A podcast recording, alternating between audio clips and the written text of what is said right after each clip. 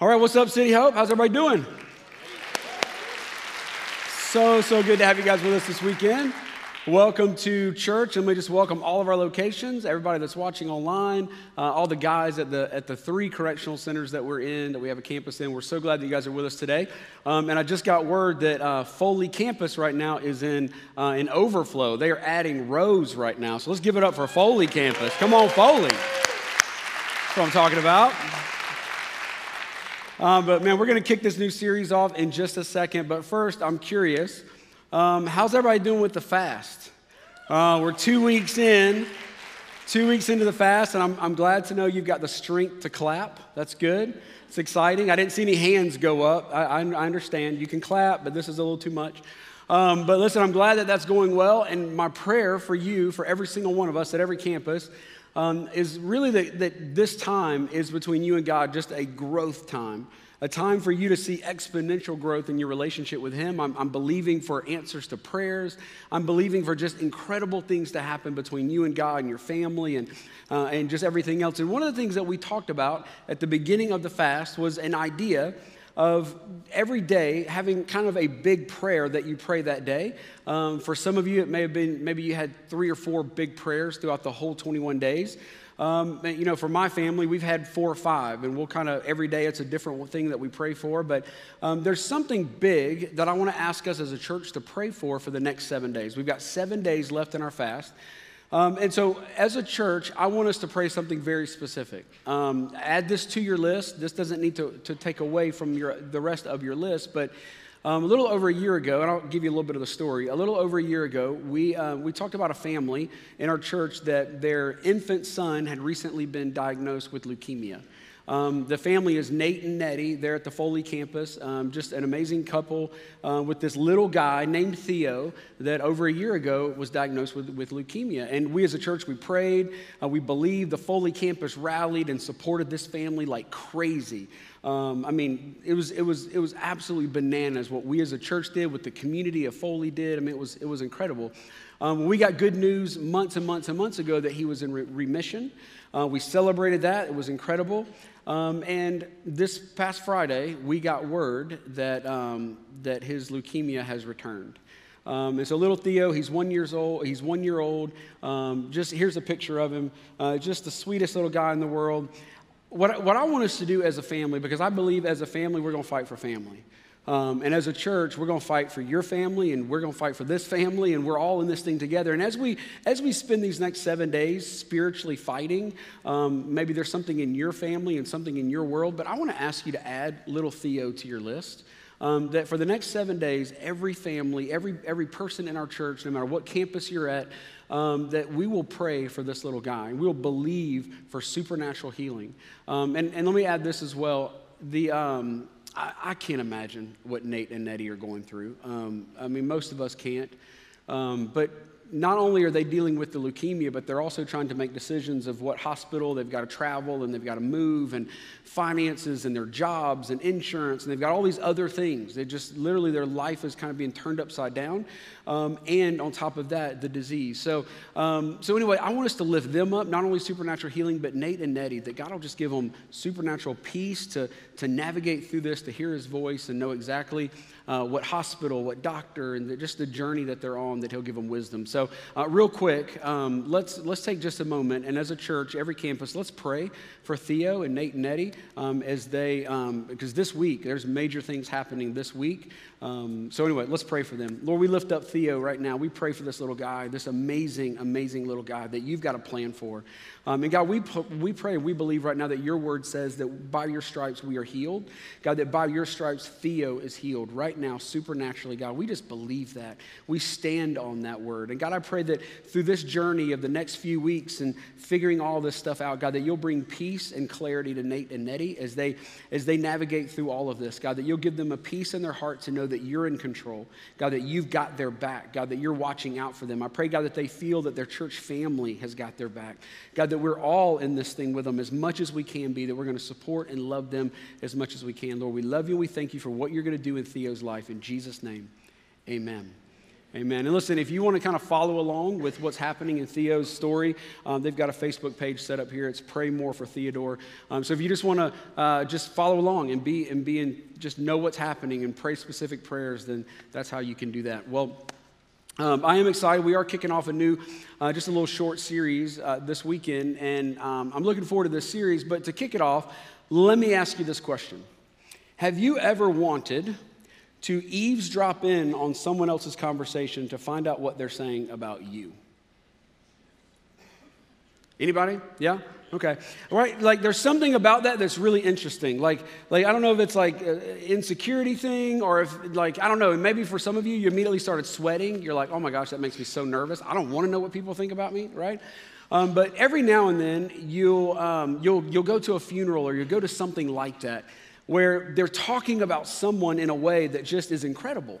You know, like not, every funeral you talk great about people, but every now and then you're at that one where someone's just lived this incredible life and you sit through it just jaw dropped, like, wow, like that's incredible that that person did that. And it's so incredible that it hangs with you for a few days and you're thinking about it and you're like, man, I, I just hope I make half of that kind of impact. I hope, I hope I make half of that kind of mark on someone's life. And, and what if I could drop in right now and I could eavesdrop in on someone's conversation and kind of see, like, how do people see me now? Like, what are they saying about me now? Like, what are the, what are the things, like, as scary as that is, there's a part of me that wants to know that. And I'll tell you why. And we all, to some degree, want to know that. And this is the reason why, is because we all want to be known for something. We all want to be known for something, every single one of us. And my guess is you want to be known for something specific. I do. You, I mean, you do. You may have never thought about that before, um, but deep down within, there's something you want to be known for. So here's the question to kind of kick this thing off is what is it? What do I want to be known for? What is it? Maybe you've never actually thought about it, but my guess is, and honestly, I think this is pretty dead on, is whatever the answer is to that drives a whole lot of the decisions you're making right now.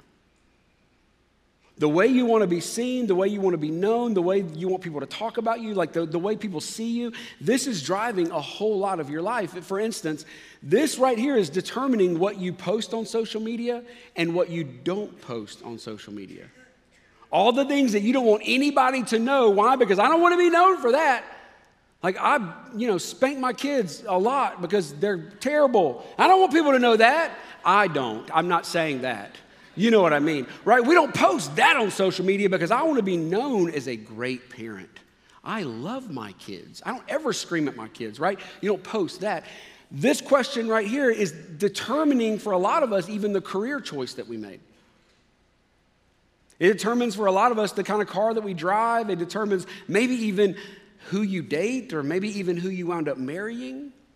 Like this right here determines um, maybe whether or not you want to be wealthy or you want to be successful. I mean, it determines so much of our life. And, and even if we were to dig a little bit deeper, for a lot of us, this is even goes back to maybe childhood. You know, maybe you grew up in the kind of home where it was just a, all you saw for 20 years of your life was a loveless marriage and it was fighting and bickering and it was hard and you just kept thinking, just divorce already. This is painful and you're determined, I'm going to be known for that I have a great marriage and I'm a great spouse. I, that's what I'm going to be known for. Right? Or maybe it's with parenting, or maybe you grew up in you know, some level of poverty and you just you, experience that kind of life and you're determined, I'm going to be wealthy. I'm going to be, I'm going to be rich to some degree. Maybe growing up, you were called names. You know, you were called, you know, fat or bullied in some way. And so now you're like, I, am I'm, I'm determined that I'm going to be in shape and I'm going to be good looking. And, and, I, and that matters to me. I want people to look at me and go, man, he's a good looking guy or she's a good looking girl.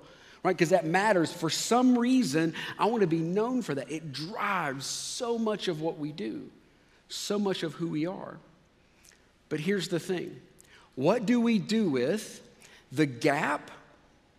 Between who I want to be and who I actually am. Because every single one of us have this space between the two. We all do.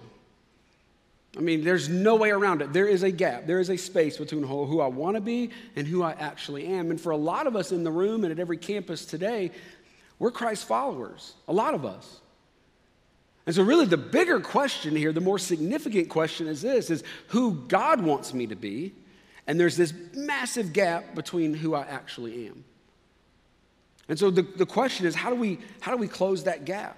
Because there's a gap between the, the, the husband that I want to be, the husband that God wants me to be, to where the husband I actually am. There's a big, there's a big gap there. I sure would like to close that gap. I sure would love to be this kind of husband. I would love to be this kind of parent. I would love to walk in the world and be this kind of person, but there's this gap. How in the world do I close that gap? Like, how do I do that? Let me tell you what the answer is not. Okay? The answer to this, how do we close that gap? The answer is not just you. You against the world, I'm gonna close the gap. I'm gonna fix all of my problems. I'm gonna be the solution to my own issues. I'm gonna do it.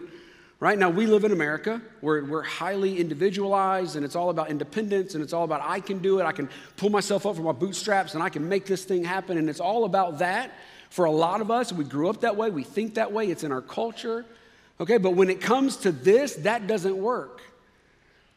Right? Because you've been relying on you for a long time and you still got a big old gap between who you want to be and who you actually are, between who God wants you to be and who you actually are. There's a big gap, and let me say it this way that uh, if you were the answer, you'd already be who God wants you to be. If you were the answer to that problem of closing the gap, then you'd already be there. It, already, it would already have happened, but it hasn't happened. Right? So we know that. And maybe to some level, you already got that. Okay, I'm not the solution here. Even though that's how I'm wired, I'm going to do this. No, no, no. I, I, get, I get that. So we're in church, right? So the, the, the right answer, the obvious answer, right, is this. Because we're in church, everybody knows that this is the answer, right? Jesus is the answer, right? What an amazing answer Jesus is. He really is. I mean, incredible. I mean, especially for those of you that grew up in church, you grew up in Sunday school, right? This was always the right answer. No matter the question, this is how you got the dum dum. Right? You got the lollipop, you got the prize, you got the candy because I answered the right answer. It's always Jesus. And that's pretty right except when it comes to this. Because here's the thing when it comes to salvation, it's only Jesus. When it comes to forgiveness, it's only Jesus. But when it comes to the life that you're trying to live outside or beyond or the, the next step past salvation, this is an incomplete answer. It's not a wrong answer. Jesus is never wrong, but it's an incomplete answer. So to kind of explain this and walk through this, let me take let's go all the way back to the very beginning all the way back to Genesis 1 because you see this principle, you see this all through the Bible. Right? So, what better place to start than Genesis 1? We go all the way back to creation. And most of us know the story. We know the account of how God created everything. In six days, He created everything, and then He rested on the seventh. And every single day, as He created, every day, this is the statement that follows And God saw that it was good. And just imagine Morgan Freeman, right? Because that's how I picture God's voice. I'm sorry. That's right. I think it's it's buttery, it's smooth, it's low and rumbly, right? And, and he says it was good. And that's the picture that I have. And every single time he just continues to say this. And then at the end of the entire account at Genesis 1:31, it ends and it sums it up this way: God saw all that he had made. He looked at the entire creation and he said, It was very good. So God looks at everything he did and he's like, Mm-hmm, I did that. That's right. That's good. Right? Like he set everything in motion, he put everything in the way he wanted it, and he looks at it and he goes, Man, that's good. Right? And then we move to Genesis 2. And I love Genesis 2 because Genesis 2 is a chapter about when things begin to grow. All of a sudden, you really see life beginning to take place. You really see these things begin to happen in verse 5 of Genesis 2. It says, Now no shrub had yet appeared on the earth, and no plant had yet sprung up. For the Lord God had not sent rain on the earth, and there was no one to work the ground. So here's the thing everything had been created, but nothing was beginning to grow yet. Nothing was happening. There was no shrub had yet appeared. Nothing was springing up from the ground. It had been created, but nothing was growing. And then the next part of this verse is But streams came up from the earth and watered the whole surface of the ground.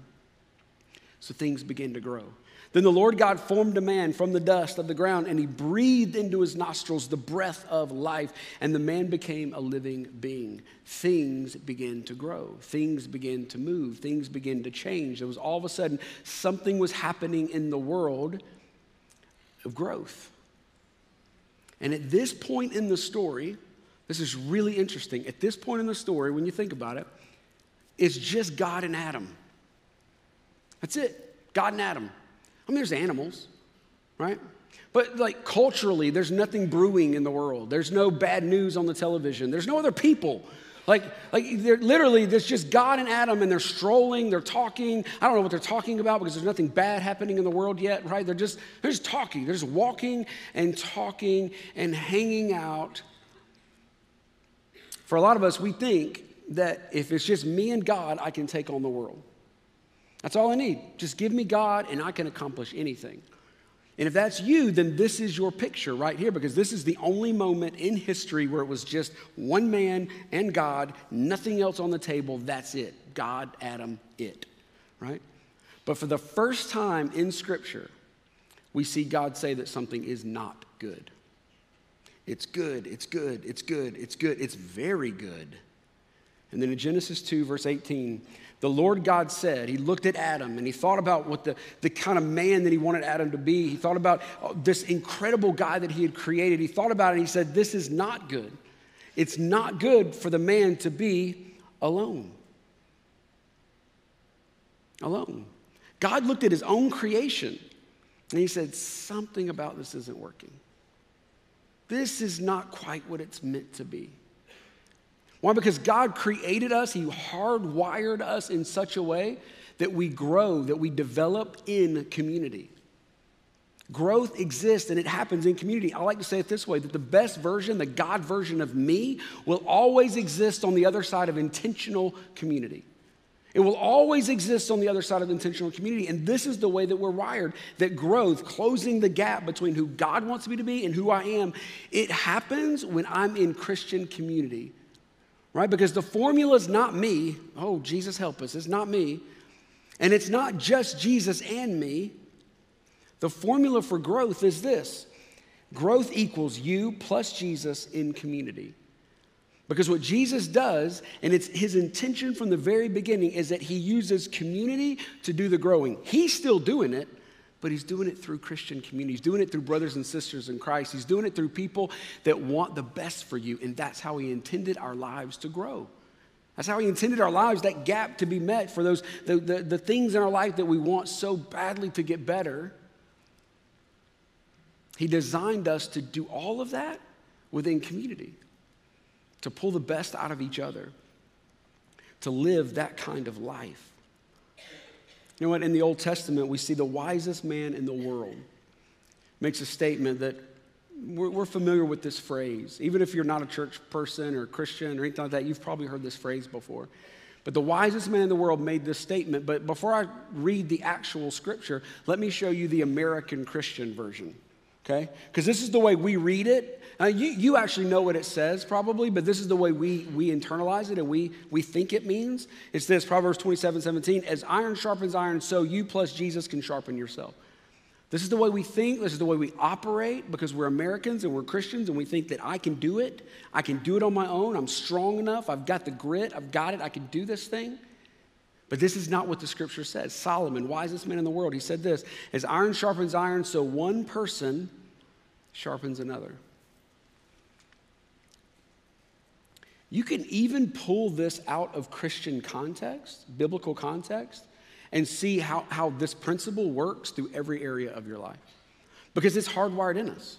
We grow better, we develop better when we are in community, right? If you're an athlete, you're an athlete in high school, maybe you're an athlete now, maybe you, you go to the gym and you work out. The way anything, any movement or growth in that realm happens is when I've got a coach, when I've got a teammate, when I've got somebody else with me that's, that's pushing me along, that's helping me, that's spotting me, that's coaching me, that's, that's there with me. I mean, the, the greatest leaps and strides when it comes to growth in, in, a, in any athletic sport is when you got somebody else looking at you going, no, no, no, do it this way. You know, your, your form's wrong, your swing's wrong. You know what? You're, you're, hitting too high, you're hitting too low. Let's hit just right. Right? When somebody's like literally looking at you going, no, no, no, let's tweak that. Or when you've got a teammate, somebody that's going, come on, come on, come on, we can do this. Come on, let's go. We can do this. We can hit this. We can get this. We can, we can make it to that next level. Let's do it. Even academically, in your life, and when it comes to uh, education, and all that kind of stuff, it always works better and we grow more whenever we've got someone else with us. For instance, a teacher. Right? I'm gonna grow more intellectually whenever I've got someone teaching me, and probably when I got some classmates or a group or, or a smaller group of people that are gonna work with me in that setting. You know what I mean? I mean, if that's not the case, then we can shut down every school because the kids these days are strong enough and have enough grit that they can get their own education. They can figure it out. Right? Because there's a lot of grit in this young generation. They'll figure this thing out. If they want to get educated, they're going to get educated on their own, right? So let's shut down every school, right? No. Right? That would be bonkers. That would be bananas. Why? Because that's not how we grow. We grow when someone teaches and helps and pulls us along. Right? We grow in community, even spiritually. Some of those impactful moments in my spiritual life have been whenever God tells me something and I have a moment and I take it into community, when I take it to a person and I unpack it, and God uses that experience to really unlock what He's trying to show me or tell me. It's not just that moment, because I would have to say a lot of us have probably had those God moments you know, those zappings where it's just like you're in worship and it's like, wow, wow, that's God. Yep, saw it. That's amazing. Right? Or just whatever it was, all of a sudden some shackles fell off of you and you felt freedom, you felt this, you felt that, and it was just this supernatural God moment that happens. And it's absolutely incredible. But wait, what makes that moment so much more significant is when I walk away from that moment and I unpack it with someone that loves me and cares for me Whenever I, I, I, get with somebody else and I unpack it and I talk about it and we start digging for the gold that God wants me to see in that moment, and all of a sudden it moves from just one isolated moment to becoming a lifestyle of change. All of a sudden, because now there's somebody else in my life that's helping me unpack it, that's keeping me accountable, that's, that's opening this thing up. And now it's not just as one zapping, but now it begins to transform me into a different person. It begins to change the way that I think and change the way that I act. And we see this in, uh, we see it all through the Bible, but one of the most profound stories um, that is one of my favorite stories in the Bible is, is uh, Paul's experience on the Damascus Road. Um, it is one of those God moments where it is undeniable. God showed up. Um, as a matter of fact, it happened on the Damascus Road, and we now call, whenever people have those, those salvation moments that God shows up and just you know, wreaks havoc on your life, we call them Damascus Road experiences because of what happened to Paul. God literally knocked him off his high horse just knocked him off his horse, blinded him in the natural, forcing him to see him in the spiritual. Just this beautiful, beautiful story. But what's so incredible about that story is the very next part of the story is God sends community into his life. He sends a man by the name of Ananias immediately into his life to seal what God had done and to help him and teach him next steps and to show him how to develop this thing that God put within him and what's the next step and how do I go? What do I do? And where do I learn? And tell me more.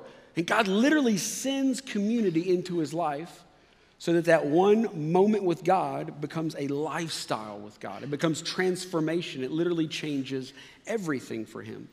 And this is the kind of life we're meant to live. me personally, I'm not the kind of guy that wants to unpack and open up and be transparent. Let's just be real. Personality wise, I got, let's talk about movies. Let's talk about uh, the news. I mean, I'd rather talk about that than what's going on in here. Right? But I have learned over time that whenever I'm with my people, my spouse or my guys or my group, when I'm with my people and I open up and I talk, I've learned that it's in those moments that God does the most work in my life. It's in those moments. It's here, God does a whole lot of work here. But it's in those moments that, that unlock something, unlock transformation and growth in my life that persist. Listen, what we're doing right now is not community. What we're doing right now at every campus, we're, we're in a crowd. This is a crowd. There's a lot of people here at every campus right now. It's a crowd. We're in a crowd. And crowds are amazing. Crowds are incredible. As a matter of fact, all through the Gospels, you see Jesus attracted crowd after crowd after crowd after crowd. His teachings were in crowd after crowd after crowd. At one point, 25, 30,000 people gathered to listen to this man's teaching. But his model was not crowd only, his model was crowd to community right? Why? Why is that? Because look, look at this because crowd does not equal community. Jesus always taught a crowd, but he trained in a community. This was his model. This is the way he did ministry. He taught a crowd, but then he trained in a community. Over and over and over again, we see the disciples after he teaches walk up to him and say, Hey, hey, hey, hey, unpack that more. Like, please, like, give, give me a little bit more. I want to understand that better. I want to get that deep in my life. I want to, I want to, I want to, I want to get that. Help me. This is the way Jesus constantly did ministry. And it didn't stop there because that was his model. So when the first church was created in Acts 2, we see this incredible expression, and it's the, it really is the bar that all church today is set to. This incredible first church that was created in, in Acts 2. And there's a, a, just five or six verses that explain this beautiful picture of God's church. And they picked up Jesus' model and just began to run with it. Because look at what verse 46 says in, in Acts 2. It says, They continued to meet together in the temple courts. So even after the church's birth and the death and the resurrection of Jesus and the church's birth, I mean, incredible things are happening. And it says, and they still gathered in the temple courts. They still gathered in a large area, a large group of people to be taught and inspired, to be, to be, to be pointed in the same direction, to hear vision, all those things, to worship together.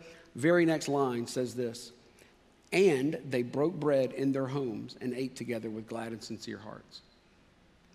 They did both. They gathered together in a crowd and then they moved into community because that's where sustained transformation happens. Right? We have those God moments here from time to time, but it's when you take them into community that things really begin to sink in, dig into our lives. So let me say it this way as simple as I can a large gathering is for inspiration. Right? This is where we all come together and it's a crowd and we're excited and we're passionate and there's vision and there's worship and, and we hear from God and we pray prayers together and we have this incredible expression. But then the small group is for transformation, where sustained transformation can begin to happen, where we take what we learn here and we put it into smaller settings and we begin to unpack and learn everything that God wants us to learn. In Hebrews 10, it says this it says, let us, let us consider how we may spur one another on toward love and good deeds. Not giving up, don't, don't stop meeting together, as some are in the habit of doing, but encouraging one another, and all the more as you see the day approaching. I love this term of spur one another on because I get a mental picture, right, of pushing one another, right, of, of pushing and goading and, and doing whatever we can do to say, there's more, right? We're going to call the purpose and potential out, there's more. Come on, we're going to push somebody. But here's the thing in this setting of a crowd, you can't spur one another on. Because the only way you can spur one another on in this crowd is by kicking the chair in front of you. Don't do that. Don't do that. Okay? Because I hate it when my kid does that when we're driving down the road. Don't do that. Right? That's not spurring one another on in this setting. There's no way to do that. Because the only set of eyeballs that every single one of you are looking at right now are mine right? This is not a conversation, which is good. Please don't make it a conversation. That would be really awkward. Okay? But this is not a conversation. This is one guy on a platform, hopefully inspiring, hopefully teaching, right? This is just one guy. So for you in a row, spurring is kind of awkward. Right? The way spurring happens is when you get in a circle and you've got a whole bunch of sets of eyes and perspectives and history with God and all these incredible things that can be added into your story and your perspective and your experience. So we spur each other on whenever we get into a circle, not in a row. I mean, there may be a little here. You can fist bump somebody and hi, woohoo, go get them, tiger kind of stuff. That's great. But deep spurring one another on in love and good deeds is done in a small group. It's done in a circle where you can look at somebody and say, there's more in you. Because here, when you walk in, you're in a crowd, you're going to grab a cup of coffee, you're going to hang out, you're going to, you're to love on somebody, you're going to, hey, how's, the, how's work? And, and hey, how's the kid doing? And how's that doing? And it's just surface. It's just, it's great, man. It's great conversation because we're a family. But at some point, for growth to happen, you got to go down a level. You got to get a little bit deeper and begin to unpack your story so that God can use a community to grow you. It's Jesus doing it, but he wants to use a community to make it happen. I want to read one story for you before I wrap it up. Um, a month or so ago, we had a, um, a family that, is, that moved out of state. And um, as they were moving, they sent Pastor Vanessa an email just to say thank you and their time here had been amazing and they just wanted to say thank you. And uh, so Pastor Vanessa sent me the email, and I just wanted to read a piece of it to you because I think it's important, especially for today's subject. Um, this is what she said. Her name's Kelly. Uh, she said this. She says, "Thank you for welcome for your welcoming kindness that you've always shown to me, especially during my earlier days after finding City Hope. Treating me to my first unique conference was a kindness I hadn't been shown before, and I'm forever grateful." Listen to this attending that first conference alone, sitting among a room full of strangers, then attending my second unique conference, sitting among rows and rows of friends and small group companions. It brought tears to my eyes. We have, excuse me, we have moved over a dozen times. And to better survive the moves and preserve my heart, I had learned to keep myself at a distance from forming close relationships with others. But boy, did this church and my small group change that. After sharing that I'd made it a habit to no longer unpack every single box after each new move, the ladies in my small group encouraged me to go ahead and unpack my boxes because I was home. So I did.